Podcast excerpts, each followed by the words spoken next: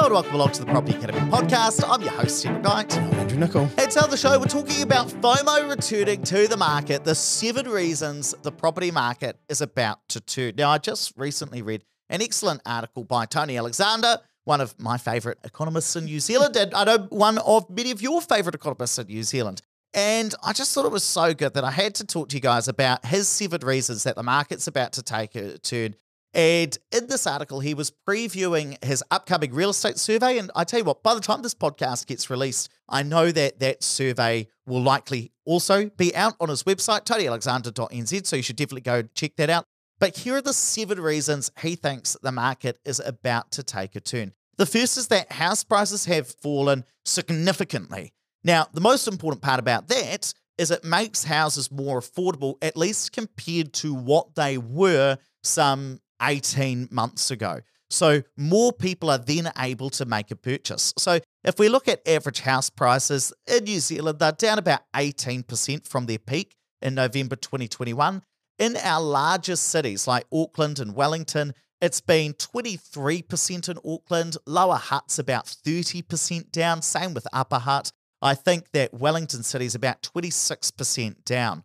So this shift has made houses just more affordable especially relative to incomes compared to what they were back in 2021. And you might think, oh, well, Ed, they're still really expensive. But what you've got to remember is even back when house prices were 23% higher than what they were, people were buying a lot of houses back then. So there were 72% more houses being purchased, being bought in the year to June 2021 compared to today. So even though houses were way more expensive, there were almost 75% more people out there purchasing houses. So some people will say, well, Ed, house prices are more affordable, but is there the capacity for people to go ahead and purchase houses? And the answer is probably yes, because not that long ago, there were 75% more houses being bought per year. So that does show that there is some amount of capacity to borrow there. I know lending rules have changed. We'll talk about that in a minute but there is some amount of capacity to borrow. So I think that affordability question is number one. Second thing is that wages have gone up significantly. So wages are up 17% since the COVID pandemic started. And this rise is going to be far more significant for younger home buyers who change jobs more often because job shifts tend to fetch better pay increases than staying in the same role. Yeah, the big increases in pay happened when you switch jobs, move to a different employer. And if you think about the fact that, okay, well, now prices have come down and my wages are up, the house price income ratio was 25% worse when prices were high and incomes were lower. Yeah, so if we look at the peak of the market where about 100,000 properties were selling per year, that house price to income ratio was about 25% higher than it was now. If we look at that ratio between house prices and incomes, we are back where we were before the pandemic started. So if we look at January 2020, that house price to income ratio is actually slightly lower, only a little bit, but slightly lower than it was back then. So once people come to the general realization, or the average person in New Zealand comes to the realization that, hey, House prices are low, my wages have gone up. House prices have become particularly more affordable compared to what they were when the property market was going bonkers. The third thing you want to think about is that rise in rents. So, one of the major factors that will likely draw property investors back into the market, and my sense is that in the next Tony Alexander real estate agent survey, that we will see investors coming back into the market or just starting to come in there are those rise in rents. So we recently talked on a podcast about how interest.co.nz talked about that the average gross yield is up by about 1% in New Zealand. Now that might not sound like a lot, but it, it, it actually is. In percentage terms, it's about a 25% increase, again, in rents versus house prices. So because house prices are down 18% since the top of the market, but the average rent has gone up by about $50 since the peak of the market. So if I take you back to November 2021, the average rent in New Zealand was $525. Back in January this year, it was $575. So rents are up 10%, house prices are down 18%. So the yield we can get off a property is better than it was back in November when, again, people were purchasing a lot of houses. There is talk of rents increasing further due to things like landlords' costs going up, insurance and maintenance going up, not having interest deductibility anymore. And I think the other major thing is net migration, which is currently sitting at about 72,000 for the last year. So our population has increased by over a percent in the last year from immigration alone.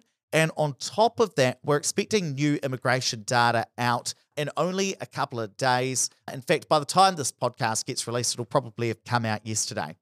Number four is that due to escalating construction costs and, and more challenges for developers, there's a lot of stories about failing developments. Now, these stories will scare off a lot of the first time buyers that won't want to tie up their deposit or lose their deposit. And so some buyers will be thinking, I don't want to take that risk. I want to go and buy an existing property rather than something that I've got to wait for 12 months and off the plans. This shift has shown buyers that the listings that are available on realestate.co.nz and TradeMe, the things that are available today, will get snapped up by these first time buyers. And potentially that's going to mean that there becomes a bit of a shortage because all of a sudden people are now all fighting for the same product. Yeah, the main thing there is that there are only so many listings available on places like TradeMe and realestate.co.nz.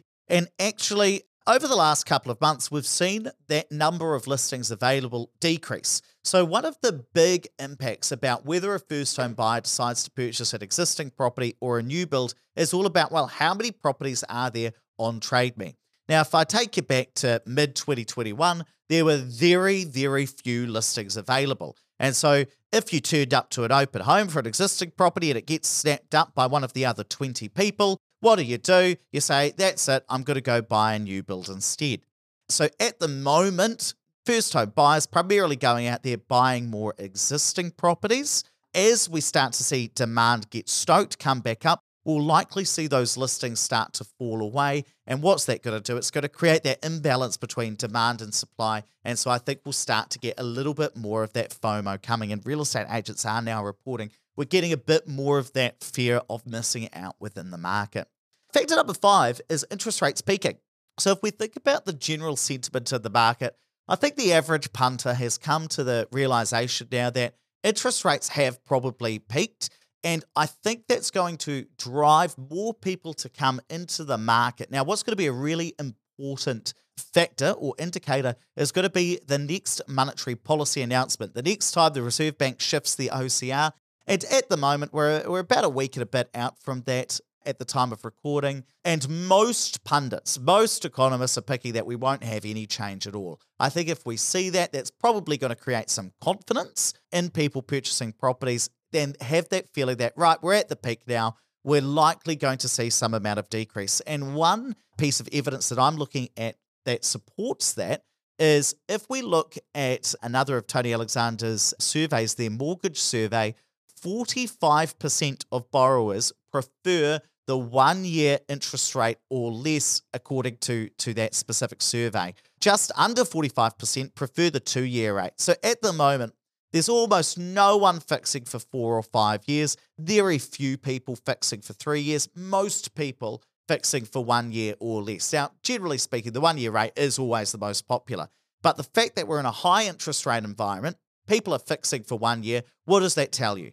The average person thinks that interest rates are likely to come down. If people thought that interest rates were likely to continue going up and would continue to go up for a sustained period, they'd be fixing for a longer period of time to try and lock in a cheaper interest rate.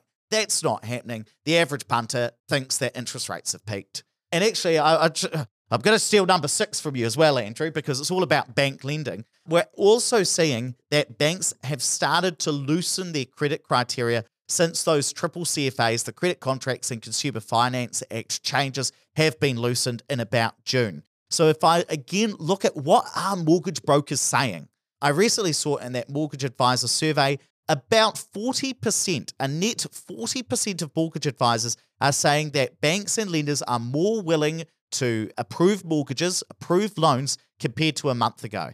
Now, that's for the last five months, we've seen that trend of more and more mortgage advisors saying banks are loosening the purse strings. So, not only do we have this expectation that interest rates are at the peak, likely to come down, not only do we have rising rents, not only do we have more affordable property prices, we've also now got banks loosening the purse strings. I'm not suggesting we're going to go back to really ultra low test rates and really loose banking criteria, but it's getting better rather than getting worse. And that's going to help us come to that bottom of the market. And what's factor number seven, Andrew? Despite talk of job losses, most people aren't that worried about not having a job. So there are sectors at the moment which are facing job losses due to resizing. New Zealand Post, some universities, definitely in the construction industry or tech firms. But overall, people don't tend to be that concerned about not having a job. Is that what you're seeing with the investors you're working with? Yeah, there was more concern last year. I think the people that we were working with who were concerned about restructures or, or you know, we'd, we'd be doing due diligence on a property and something would come up with a job restructure or there'd be something that had happened in the company that made them worry. Far more of that last year than this year. And Andrew, I saw that there was a pretty interesting quote from Tony in that article. Yeah. He says, overall, virtually every measure in my survey shows that the residential real estate market is turning. Of some significance is the support which the survey provides to my argument that Auckland will outperform this cycle. And look, I think this is the reason why we at Opes are seeing a lot more of those investors that maybe have sat on the sidelines for the last couple of years now re entering the market. Now they're saying, I want to get a deal now. I think that this is the time to start investing. And, and certainly, people that are thinking about getting into Auckland, I am of the opinion that you will not buy cheaper than you will buy in Auckland today. Now, of course, that doesn't mean that every single person in New Zealand should go out there and start purchasing no. property. The biggest challenge at the moment is interest rates and being able to get the money out of the bank. So, not everybody right now is able to get money out of the bank, even though we are seeing mortgage brokers saying, hey, look, it is easier now compared to at least last month. And that trend has been consistent for about the last five odd months. Similarly, if you can't handle the top up required due to today's interest rates, because of course, at today's interest rates, the vast bulk of properties the rent will not cover all of the costs. And I saw an article recently that suggested that something like 90% of property investors purchasing today, the rent will not cover all of the costs. So if you can't handle that, today's probably not the right time to buy. But if you've got the ability to borrow and you can handle those higher interest rates and the top ups required, then today could be the right time for you. I just want to summarize some other stats for you as well. Over half of agents right now, real estate agents, in a recent survey, are seeing more first home buyers back in the market. And the percentage of real estate agents seeing fewer investors, it's the smallest in nearly two and a half years. So, over the last two and a half years, real estate agents have seen investors walking away from the market. They're just not that interested. We have seen the percentage of real estate agents who are saying, yep, investors are coming back that has been increasing.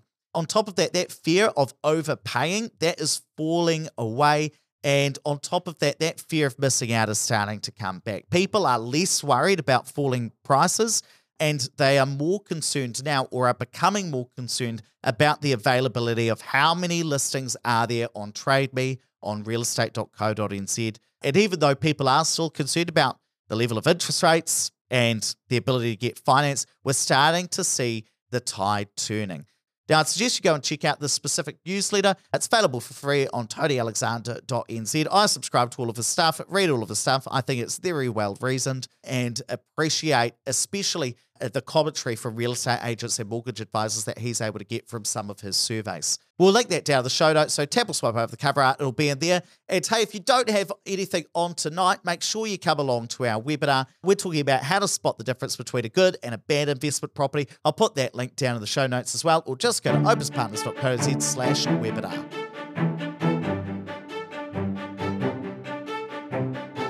Thanks for listening to the Property Academy podcast. I'm your host, Ed McKnight. I'm Andrew Nicol. We're going to be back here tomorrow with even more daily strategies, tactics, and insights to help you get the most out of the New property market. Until next time.